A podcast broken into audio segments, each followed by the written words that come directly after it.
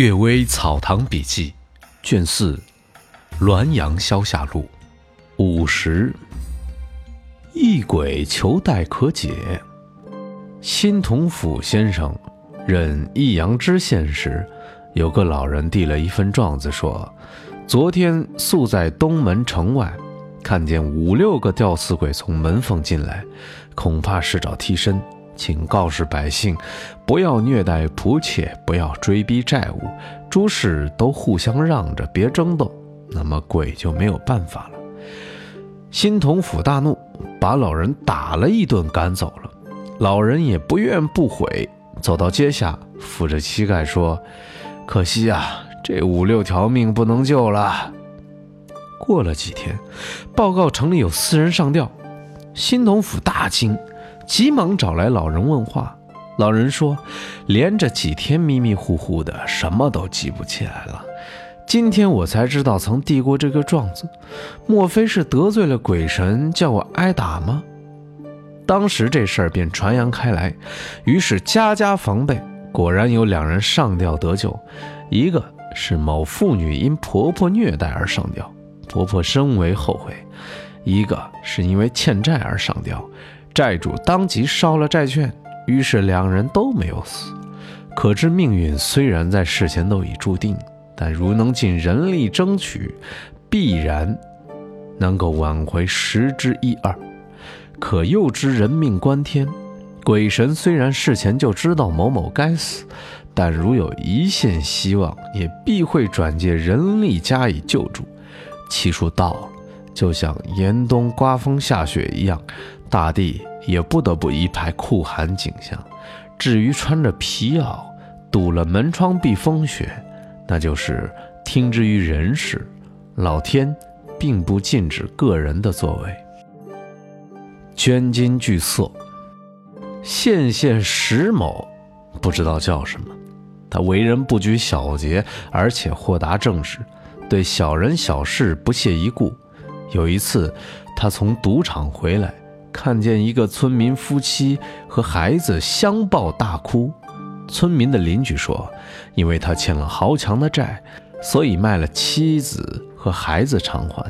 他们夫妻平时关系很好，孩子又没有断奶，就这么扔下走了，所以很伤心。石某问欠了多少债，邻居说三十两银子。石某又问妻子卖了多少钱，邻居说卖了五十两。给人作妾，石某问可以赎回吗？邻居说卖身契刚写好，钱还未付，怎么不能赎？石某当即拿出刚从赌场赢的七十两银子交给村民，说三十两给他还债，四十两用来谋生，不要再卖妻子和孩子了。村民夫妇感激不尽，杀鸡留他喝酒。酒至三巡。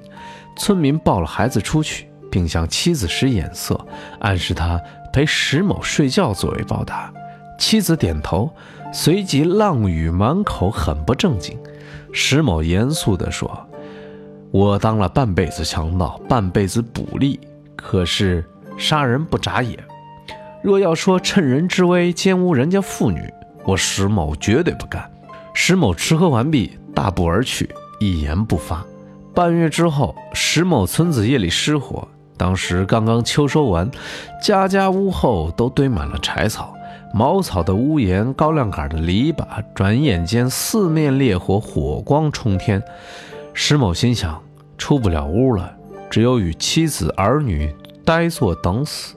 恍惚间，听见屋上远远的喊道：“东岳神有火急文书到，石某一家出名免死。”接着一声轰响，后墙倒塌一半。石某左手拉着妻子，右手抱着儿子，一跃而出，好像有人在身后推他出来。火灭后，全村人共烧死九人，邻里都合掌祝福他说：“昨天还笑你傻，不想七十两银子买了三条人命。”我认为，石某得到司命神的保佑，其中赠金之功。占十分之四，拒绝女色之功，占十分之六。盗玉牛，姚恩公在刑部做官时，德胜门外有七个人共同实行抢劫，被逮捕的有五个，只有王五、金大牙两人没有抓获。王五逃到敦县，王五逃到顿县，路上被深沟所阻，只有小桥可以通过一个人。有一条健壮的牛，怒瞪着当道而卧，靠近他就奋力顶撞，只好退回，另寻别的道路。竟然。同巡逻的人相遇，金大牙逃至清河桥的北面，有牧童驱赶两条牛过来，把他挤到泥中。金发怒而争斗起来，清河离京近，被人认出，告诉了里长。里长把他捆起来送官。二人都是回民，以宰牛为业，而都因为牛而败露，岂不是宰割悲惨残酷？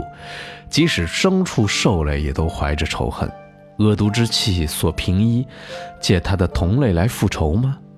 要不然，碰到牛顶撞奴仆，还是市里中所常有的，无故而挡着桥，谁使他这样的呢？